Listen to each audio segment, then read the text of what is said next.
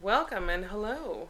Good evening. How are you doing? Or morning, whatever time of day you are listening Good day. to this. Good, day. day. Greetings. Hello. Bonjour. Wow, that was ugly. We're going everywhere.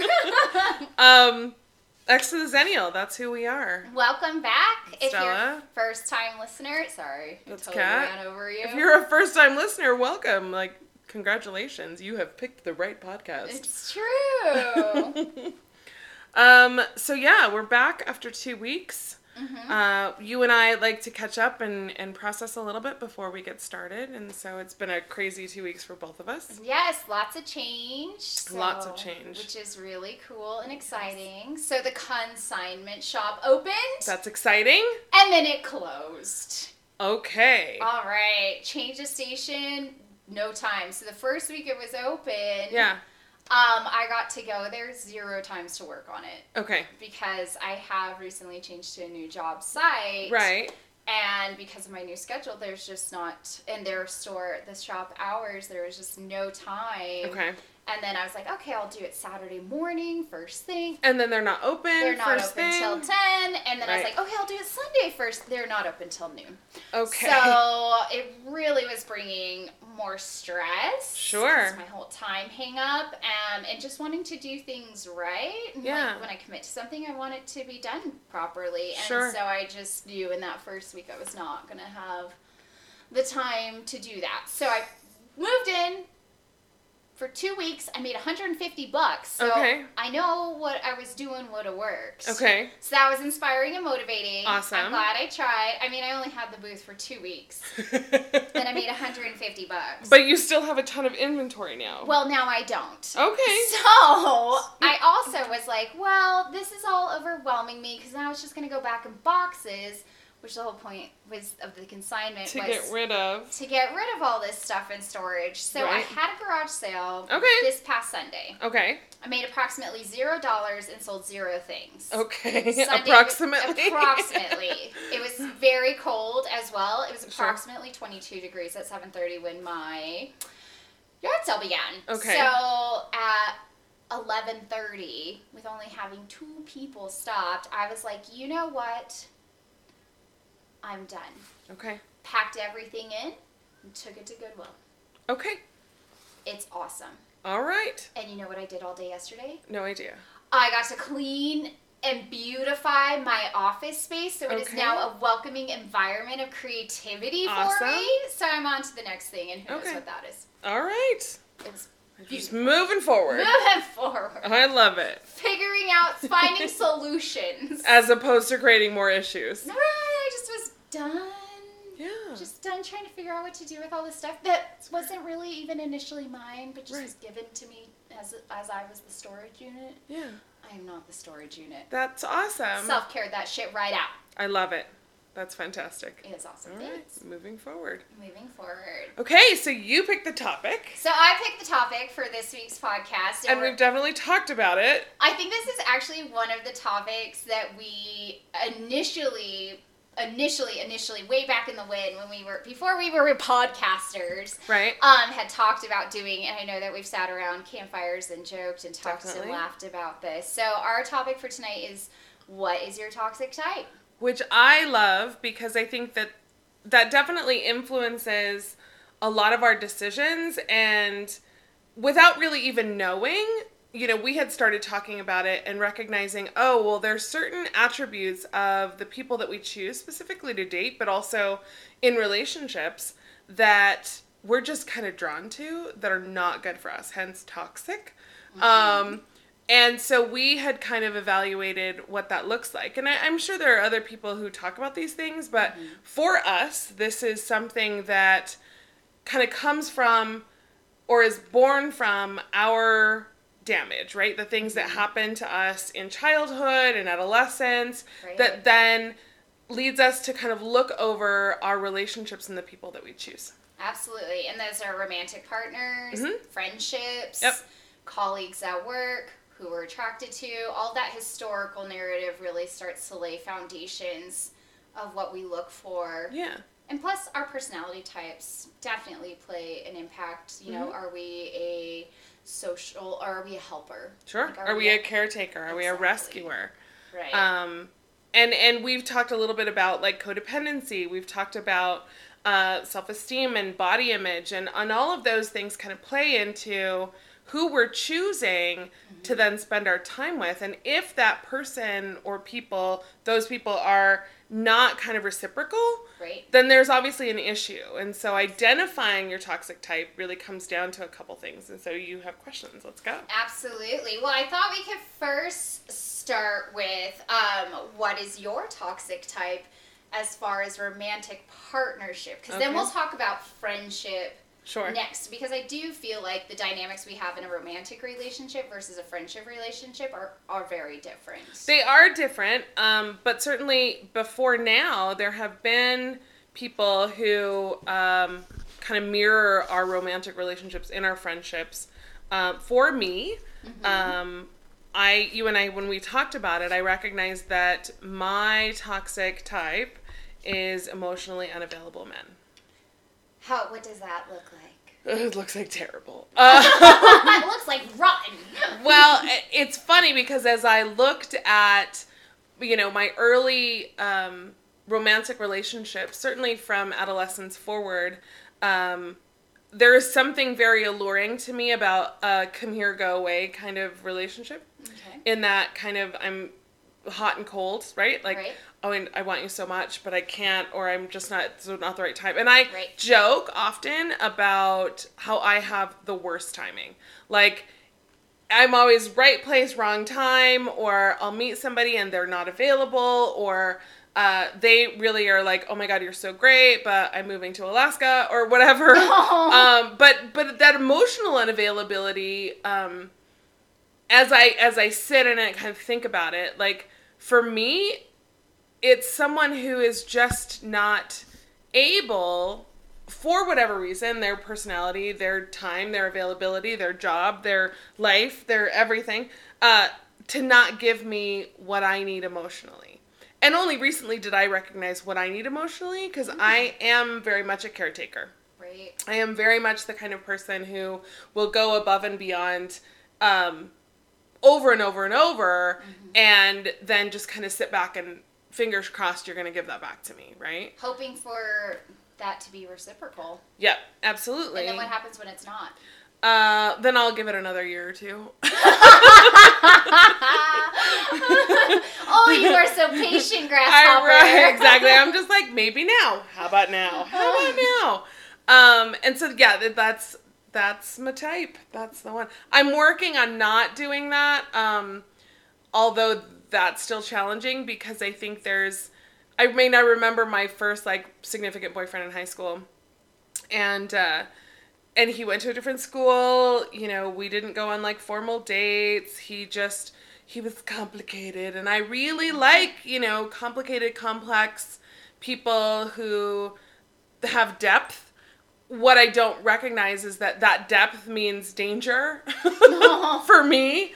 Um, and so that's, you know, as I look at those relationships, I'm like, ugh, that's an ugly pattern I don't like. I mean, the the person that I identify as, you know, my my lobster, my soulmate, um, someone I, that I really cared a lot about, and I think we had a lot in common. It was like, you know, very passionate and and hot and burned quickly, and you know, we did all kinds of kind of sappy things, like sat around at night and like played music together and we both sang and you know we would talk about poetry and all these things. And then he moved and and I was very accepting of that. And I was like I want you to be you and I totally support that. And you know um I did finally get an opportunity to go back to that relationship and and kind of ask him like was this real? Right. or was this all in my head that I like make this up? And he was like no it was real and I really appreciate you supporting me in leaving. And I was like okay cool. Like I'm so glad it worked for you. Um but yeah like that that's that's my go-to That's your go-to. Yeah. We all have. It's the default setting. It is, and you talk a lot about the default setting in I terms of I like coined the I think you did. I mental think- health of default setting. just like I coined Doom Train, you coined Ooh, default setting. I love it. All right, so tell me what your toxic type is that you've identified. So, in being in a, in a romantic relationship, having been married together with and married to the same person for 11 years, and doing a little bit of dating before that, and a little bit of dating now after that, um, I definitely have been able to, in, you know, a serious relationship after after my divorce, I've been able to really identify that my toxic type is that I love me a selfish man. Okay. Oh, I want to fill that cup all the time. and what do I want in return? All the same things I'm giving, but do I ask it? No. Because I just wait for it to then- be reciprocated, right. just like Do you, get it?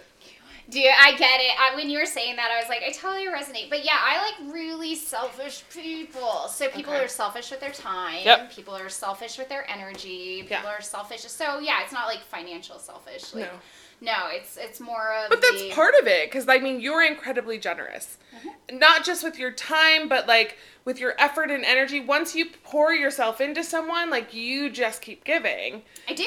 And I it- let the fountain flow Sure. of like all the lovins. Um and so and I and I've done that in my past relationships and it was very depleting and draining in uh, the two relationships that I'm thinking of. You Yeah. know, in my marriage it turned into okay, well then we, it, it turned into living two separate lives sure. you know, you can only ask when you do start asking so many times meet that answer of no, Yeah. no, no, not today. Don't want to go to dinner today. Don't want to spend time with you today. Don't want to watch a movie with you today. Don't want to do laundry. Don't want to do anything with you ever. Right. Um, you can only ask so much before you're finally like, okay, I'm gonna go on and live my own life. Sure. like, I, and and that really does build like animosity. it builds It really it built a lot of resentment.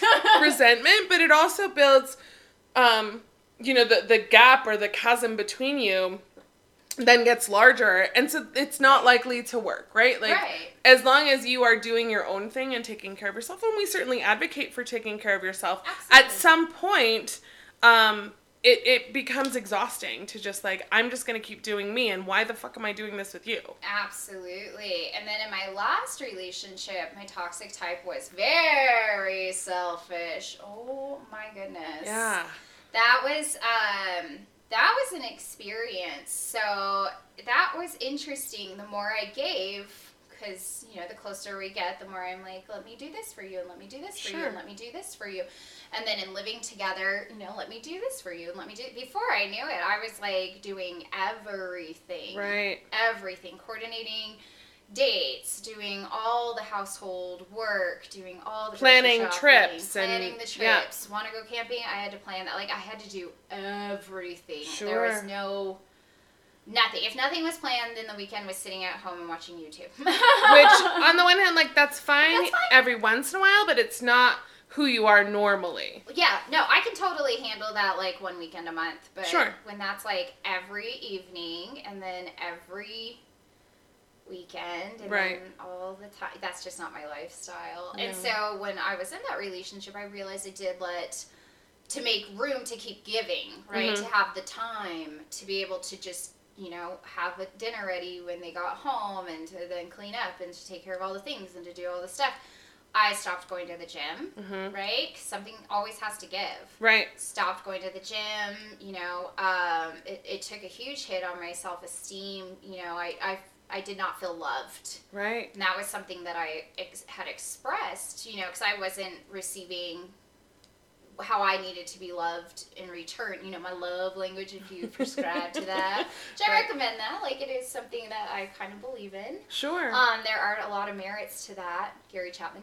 Um, so it's actually a really good book to kind of really is. identify how you speak your love, but Yep. also how you receive it. And those two things aren't necessarily the same. absolutely. Um, the Gary I'm- Chapman book does a great job of evaluating, and I recommend it to couples a lot because if you don't know what your partner's love language is, and you are like, a, you know, gifts, mm-hmm. right? But they really need words of affirmation. Right. Then you're buying them things and they're still not feeling loved because they really just want you to say, "Hey, you're doing a great job and I Right. I love the way you do XYZ thing." Right. You look really pretty today. Oh my god, right? Like that'll keep us going for hours and days, and months. But if we're not getting that on every, you know, every holiday or everything, we're getting like a new necklace or earrings or whatever. It's like I've got a pile of shit, and I still don't I don't feel, feel loved. loved by you, right? Right. Absolutely. And if it's for me, it's quality time. right. I adore quality time. Yeah. Um, and so, you know, someone who wants to make me dinner, someone who wants to spend time with me, someone who makes that effort to make a plan and all those things, like that for me, I will do anything for you. Right. Um, but I like uh, emotionally unavailable men, so they're just not in a place to be able to give me those things. Right. And there's something unfortunately triggered in my brain that says, keep trying. Yeah. And that's not helpful. Right. Can we identify other kind of toxic types, maybe not our own, but things that we see in our friendships? Oh. Or like people, you know, other toxic types that people choose or stay in? Oh, that's a good question. Now I have to like go through and think about my friends and their relationships. right, or just kind of identifying other uh, relationships that we've seen that um, are not overly helpful. Like, like I know that certainly a- attachment theory talks about if you were not securely attached as a child um, and given that consistent um, reinforced love that that builds stability and security like i know for me like my uh, attachment type is anxious and avoidant um, if i and and i know this to be true certainly in in choosing someone who is emotionally unavailable i'm almost used to that come here go away right. because I I am av- avoidant of consistency. Um, but then once I have it, I get really anxious about it. I'm like, I don't. Are you not talking to me today? I don't know what's happening. Like my nervous system is so used to that, right? Right. And so I think attachment um, lends itself into choosing someone who's not emotionally available. Like if I don't believe in the stability and security of the relationship, then I'm going to choose something that reinforces that idea. Nice. Right? That you identified that. Just linking it all. I mean, I'm fucking all. 46, so I should probably figure it out. Um, People will go their whole lives. well, but but think about like people who who get married over and over again, or people who have a, a who struggle at being by themselves. You know, sometimes that avoidance keeps them safe, but it also keeps them alone, right?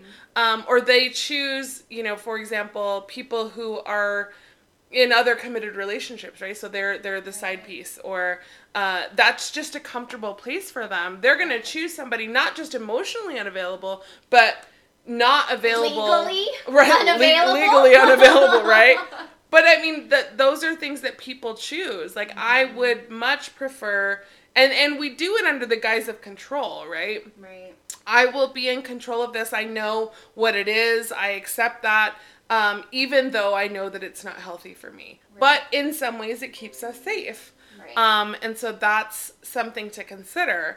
Um, there are also people who will, you know, choose the rescuer role, right? So they'll pick someone intentionally who maybe doesn't have the best coping skills or maybe is in a financial strain or maybe is um In some you know kind of crisis. right comes from like a family that's not um, Stable. mhm. Supportive. and so they feel like the only role that they can fill is rescuing that person Right. right and so once that other person gets to a stable secure place they feel unfulfilled because the relationship isn't what it was once Yeah, it changed. The dynamic changed. You got that person to be stabilized, and now.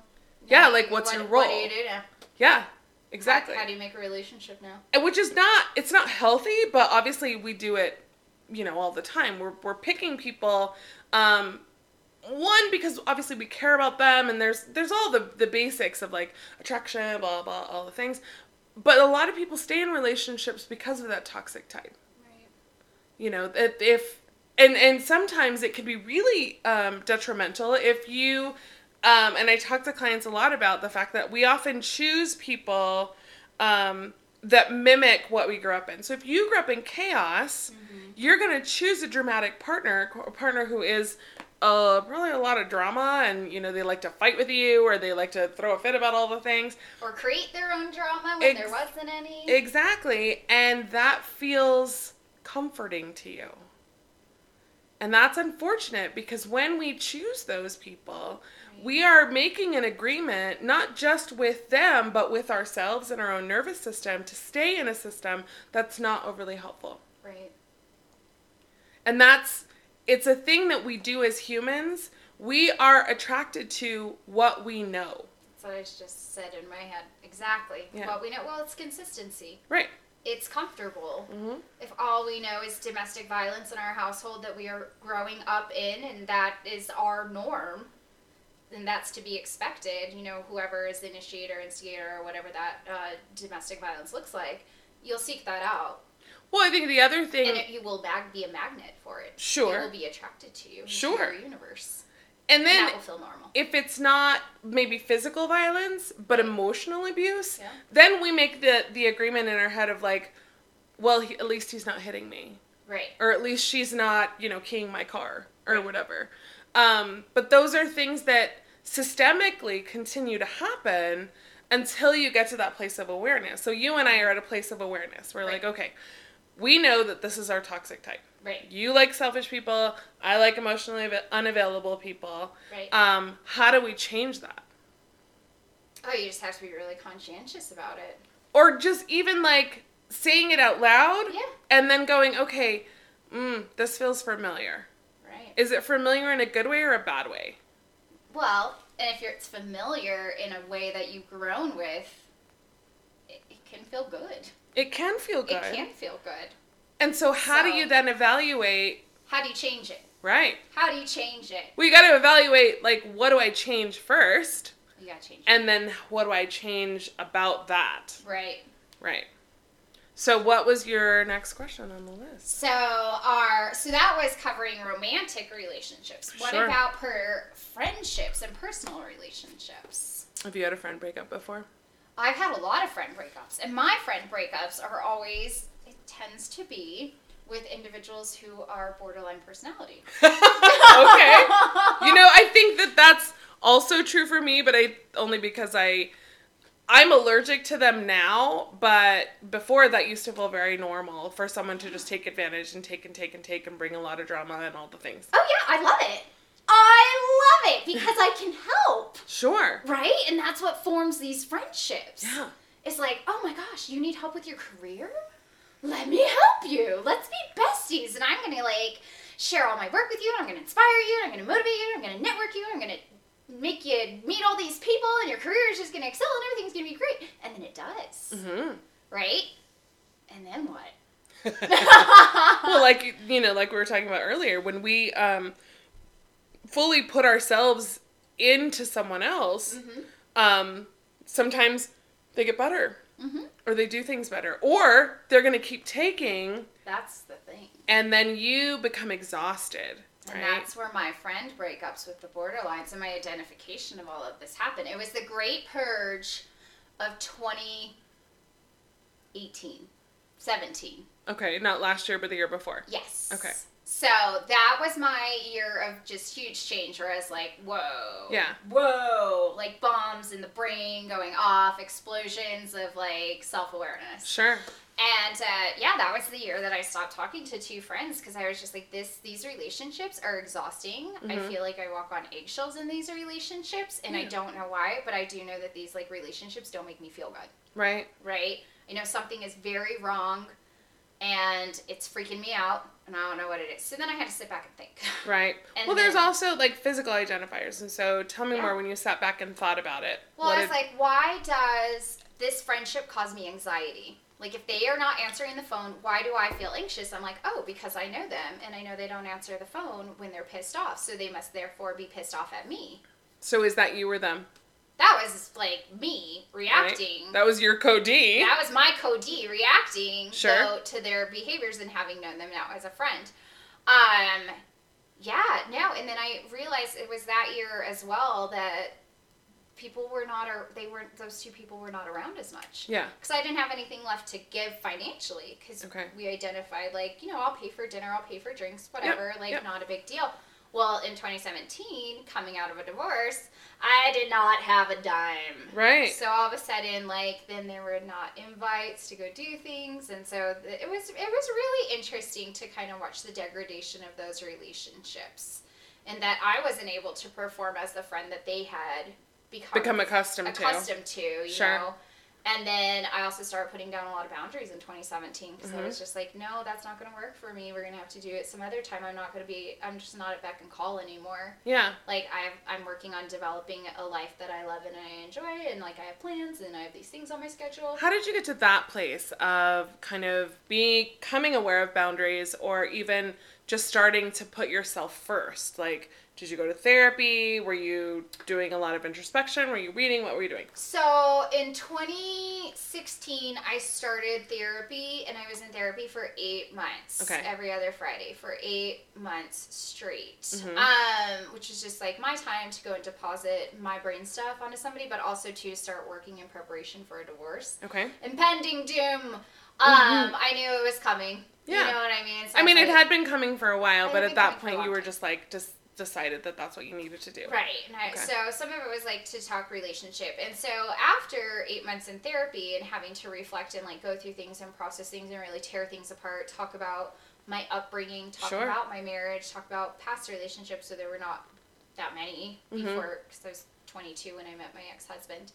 Um, so just really kind of process that. So I think therapy, but I think also too, I just grew up in some way. I don't really know how to explain that other than I was on my own Mm-hmm.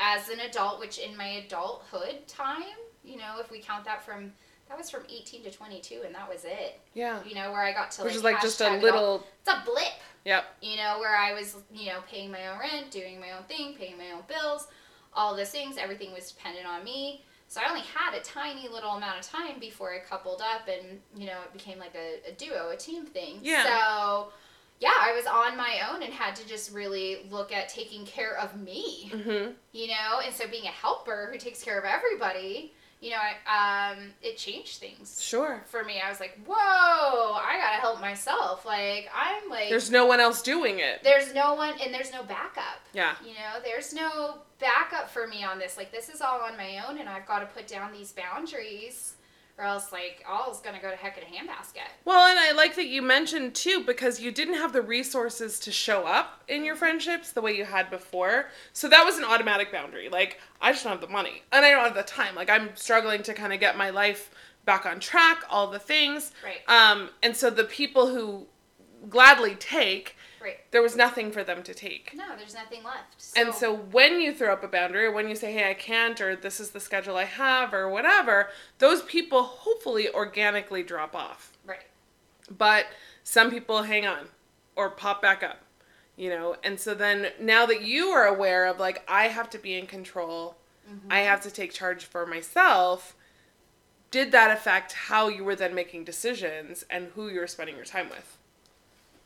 Absolutely my time is a commodity so and i was spending time with those who were calling and texting and wanting to it really my my divorce in that time frame and stuff really showed me who my friends are who's Yeah. going to show up Right. you know, when I got divorced, I mean, I had a friend who was calling my best friend at the time. She was calling me her best friend at the time. And she didn't even show up to help me pack was allowed to pack at my old home. Yeah. You know, and I was just like, whoa. She's like, oh, I'm going to go to breakfast with my fiance. We'll be there afterwards. And then it was like two hours later. Oh, we're going to run an errand with my family. And then like two hours later, it never showed up. Yeah. So, and those things are, those are indicators. But that's know? also a hard lesson. Like, it's That- painful. Oh, that was a slap in the face, and that Sure. was, I think, probably the spiral. You know, because then there were from that same friend less phone calls, Mm-hmm. less text messages, wouldn't respond to me. You know, when I was like, oh, you know, when there was an invite, hey, you want to go to dinner? And I was like, oh, I really can't aff- afford dinner out. You know, I'm on a really tight budget right now. I'm trying to save up to get a place. Sure. Um, you know, like, can we meet up after dinner? and then just no response. Yeah, just crickets. Just nothing. Yeah. So, yeah, so it was, it was a matter of then like being able to take like a critical eye at those relationships. And one of the things that I said was the hardest thing that I've gone through in a relationship is a divorce. hmm I did not want that to happen. Of course. I did not want you that. didn't get married for that purpose, I didn't right? get married to know that there was an end an, an end point. You know, Yeah. that was a and that that was a commitment that I that I made, and so and it just unfortunately just didn't work out. Um, but that was like a really life hard thing to do.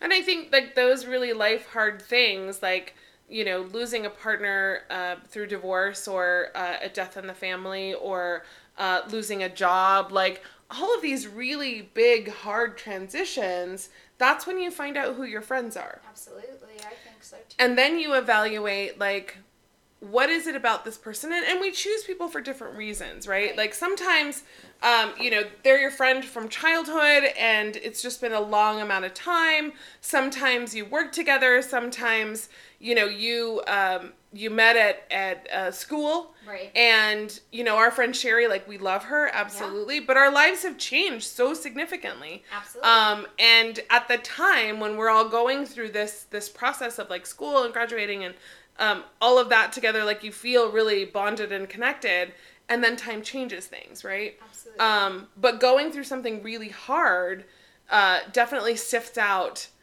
who's going to be around, Absolutely. Yeah. Yeah. and then evaluating like, okay, in a pinch or if I had something hard, like who would I call? Right. You know. Absolutely. And I think when you couple up, like you assume that that person is going to be your person Right. through all the things. Obviously, when you t- take a commitment like marriage, you know, we make the assumption that you are now going to be my default. You're going to be my emergency contact. You're going to be the person to pick me up and do all the things. Right. When that shifts, Yep. then you have to evaluate like who who is my person. Like who's really gonna who's gonna come to the emergency room? Right. Like who is that person? And Yeah. then you go through your phone and you're like, it's my mom. For me, that's not the case, but but I understand. Um, I'd show up to the emergency room for you. well, thank you. I appreciate that. Hopefully, I never have to. Please I don't would get your ass in the literally emergency room. have to be dying, and even then, no. Um, but but it is interesting that we choose friendships again that. In, in a lot of ways, and, and we've talked about this, like sometimes our friendships are even more important than those romantic connections. Absolutely. But they have to be the, the ones that are worth our time Absolutely. and and the ones that are are going to give that back and nine times out of ten because friendships are intimate in a different way Right. um you know they don't always mirror our toxic types but sometimes they do Yeah. you know and if we're so used to giving uh, and not receiving back like that's difficult Mm-hmm. because then you start to recognize like if i don't call if i don't set up um, a happy hour or a dinner date or whatever like are they gonna do that back Right. And then when they don't, then you're watching YouTube all night. Or you phone another friend. right well and that that's the thing and i think you know as as we get older and certainly as we get more kind of settled and and comfortable with who we are and what our needs are and we you you and i struggle and have struggled with asking for our needs um I hate that. I want everybody to be a mind reader. have you met anyone who is yet No. no okay and so i'm the But same don't you think the world would be a simpler place? No, it would be a terrifying place. Nobody needs to know what's going on in my head 24 7. I don't even like knowing what's going on in my head 24 7. Um, but I think that the, the more awareness that you get, right? So through therapy, through kind of just increasing self awareness of like, how am I showing up? How are other people showing up? Um, reading things, you know, we talk about Brene Brown and I talk about uh, Glennon Doyle, Love Warrior. Um, you know, I I recommend a lot of books to clients because sometimes um, I don't have to rewrite anything. There's already tons of things out there. The things I'm gonna write are things that I I want to write, but you know, when I work with clients, a lot of times it's looking at patterns um, there was an exercise I used to do with clients when I first started. Um, it was a timeline of kind of their lives and it would it just didn't matter where we started in therapy but if they were to look at kind of their big decisions mm-hmm. uh, life-changing moments mm-hmm. and people who were in their lives as you look at this timeline you start to pay attention to oh when this got really shitty this is how I reacted, or mm-hmm. this is the choice, these are the choices that I made. And so once you become self aware in right. that way, mm-hmm. and you look at it in an evaluating, um, did that work, did it not work? Do I continue to do that? What what is my benefit? Right. Um, then you can make a different choice, right? Absolutely. So I know that you know, kind of the last thing before we close is kind of looking at what we get Right. From choosing our toxic type. Yeah. How does this type feed one our needs, our right. core needs? That's our last question yeah. for podcast is how does this particular toxic type, how does that feed our need? Right. And for me, my need is to help people and care for people and love on people and sure. care of people. And so, of course, having a toxic type of very selfish human beings. Yeah. Um, that totally fit feels fills my cup over. But then, but then I'm just kind of left like without that being reciprocal. Right. Because I mirror to people what I want mirrored back. Yeah. And that's and that's unfortunate because when you when you are such a generous, compassionate, caring person, like your normal, your default setting is to be a caretaker, yeah. is to give and give and give and give. But if you're not getting it back, then you become empty far more quickly than if you were in something that was reciprocal and, and kind of then they would do that for you and then you would be able to do that for them and like right. you know i think in friendships now you do that a lot more conscientiously and so you Absolutely. recognize you know for example like work you weren't getting anything back right it was a lot more taxing to you yeah. than what you were getting from the job absolutely giving, giving, giving, giving, giving, and going straight into career burnout. and so that's the piece where, you know, now you're aware of it, right? So Absolutely. moving forward.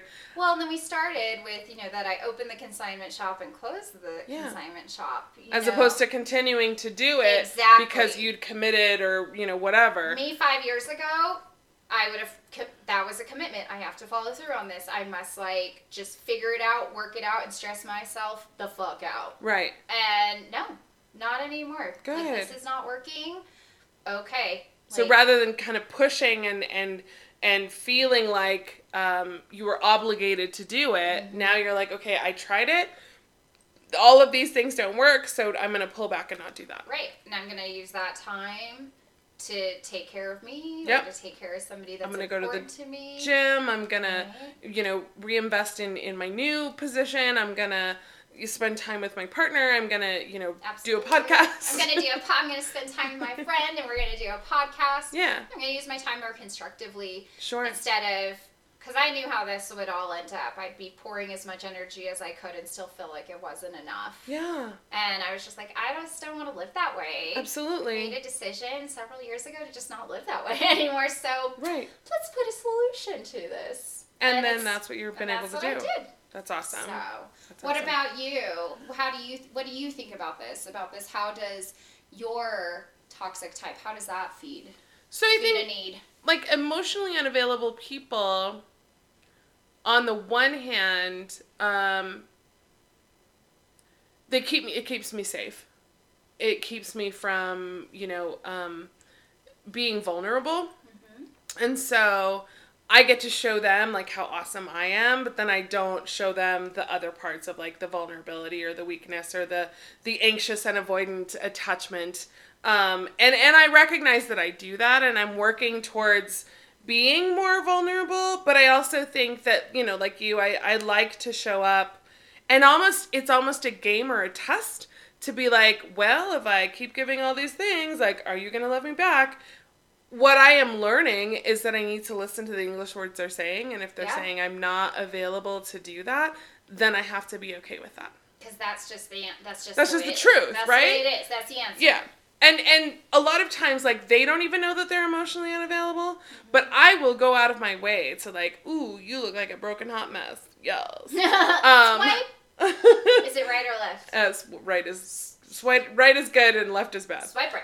uh, but but I'm learning, right? I'm I'm looking at it and going, okay. Every once in a while, I do need to be validated. It's not me, it's them. Mm-hmm. But I'm learning, you know, and and I struggle, but I have learned very well from falling down enough times to kind of get up and start over again. Uh, but it does. It keeps me safe. Um, it keeps me from being uh, exposed um, as the broken hot mess that I can sometimes be. And I don't live in that victim place of I'm a broken Yeah. hot mess, but I definitely feel that sometimes. Mm-hmm. And being vulnerable with someone who's emotionally unavailable doesn't serve me, right? So Right. they can't hold the space for me to do that. My friendships Right. do. Um, and I'm better at choosing friends now, but um, I I know that sometimes I'm just going to have to be vulnerable, and we'll see. I mean, I I am still in the process of learning Mhm. what it is my needs are, and I'm doing a much better job of taking care of my needs on my own Nice. and meeting um, meeting my needs and th- and doing things that fulfill me Mm-hmm. um, and doing a lot of those things alone like i have since i was 10 and probably before that i have always had someone in my life that i needed to take care of um, and if it wasn't my siblings it was my child and then it was you know my partner and and um, so this is like the first time and certainly as an adult that i don't i don't have to i'm not under obligation of taking care of anybody else Right. um, I'm just taking care of myself. And though I love that, and uh, like, you know, recently I've like taken myself to the movies, I'll take myself camping, I go on vacation by myself. Um, I'm enjoying all of those things, but it is sometimes very exhausting and it's lonely. So I'm I'm not willing to settle again Right. but I'm also just before I go in headlong into something, I'm taking time to be aware of what I'm choosing and why I'm choosing it. Mm-hmm. And then if it's triggering that avoidant or anxious attachment, if it's triggering, um, you know, oof, you look like you might not be available for all the things I need, then I get out of it Good. because I'm not going to stay in something that does not serve me um, or at least meet me halfway. Good. So That's positive. And do you positive. write like a list of like what your needs are? You know, I've been writing lists of what my needs are, but also the kind of what I'm looking for. Nice. And that list gets, you know, um, sometimes I, I wrote a very long list. Um, when I first got married, I wrote a very short list. So, you got the abridged version then. but now I'm I'm at the place where I I know that my you know um, my what do I call them usually? Um, you know, my absolute commitments, the, the ones that the absolutes that I absolutely need. Your deal The, my deal, thank you. My deal breakers are things that I'm not going to settle again on. That's awesome. Yeah. And that's a great technique to It is. figuring out what your needs are Sure. and giving yourself some time for some self reflection. Because I think that that's something that a lot of people don't do. Because we all are caregivers. We Sure. are all taking care of someone and to include ourselves in the world or Right. being cared for because we're a child or Yeah. something. But um, just being able to identify your needs, that took me a long time when I went to therapy. Um, that was a struggle. Well, what are your needs? And I'm like, I don't know. I take care of everything. Like, I don't have mm-hmm. needs. Like, everything's taken care of. I don't need nothing. I need nothing. Oh, but I need love. Right? Right? Yeah. And I need communication. Sure. And I need hugs. And I need sex. And I need. And then the, the list got really long. Sure. And I was like, wait, hold on. Like, once I was able to unhinge cognitively Yep. from this, like, well, I don't need anything. I'm really simple. I'm like, easy. And I started using my. Turns out, no. No, turns out you got a few pages of what your needs are. Sure. But the deal breakers are really are really good to are core. identify. Yeah. Deal breakers are our core. So we can look at those as like the center of the earth, right? And then we take it out to like the shell of the planet Earth. And those are like the needs that we want, right? And then we have to have some outer space ones that, yeah, I'd love. If Yeah. that happened, if that'd that be cool. happens, But I'd be so down for that. But, but I can live without it but I can live without that. Yeah. So, That's our time, buddy. Like we went hard. And there we are now at our time. Did we go harder or faster? I, I think we went um, harder and not faster. Because we ran out of time. If we were going faster, we would have run out of, you know, we would have been like, oh God, 30 minutes of dead air. Um, so, that's our show for today. That's tonight's topic. So Thank you so about- much. Yeah, Yep. so listeners, definitely think about you know what is your toxic type in your relationships, romantic relationships, and friendships. You know, is there something unnerving going on? Write yourself a list. Do some uh, self reflection. Yeah, and then moving forward, what are you gonna what are you gonna not settle for? What are your deal breakers? Um, and then what are you willing to live without? But you know, it's it's entirely up to you. And I think spending time alone that's something we both learned uh, in doing that that we were able to kind of move forward. Absolutely. Well, thank you. Thank you, and I you know we'll do this again in two weeks. Yeah, thanks for listening to X to the Xennial. If you want to contact us, go ahead and shoot us an email at x the number two t h e x e n n i a l at gmail.com. You can also reach us on Instagram. Uh, shoot us a DM. Uh, also, anxiety skills this weekend. Um, you can reach me on Luna underscore x2 underscore LLC um, or Luna x2.llc at gmail. Woo! Thank you so much. Thanks so much.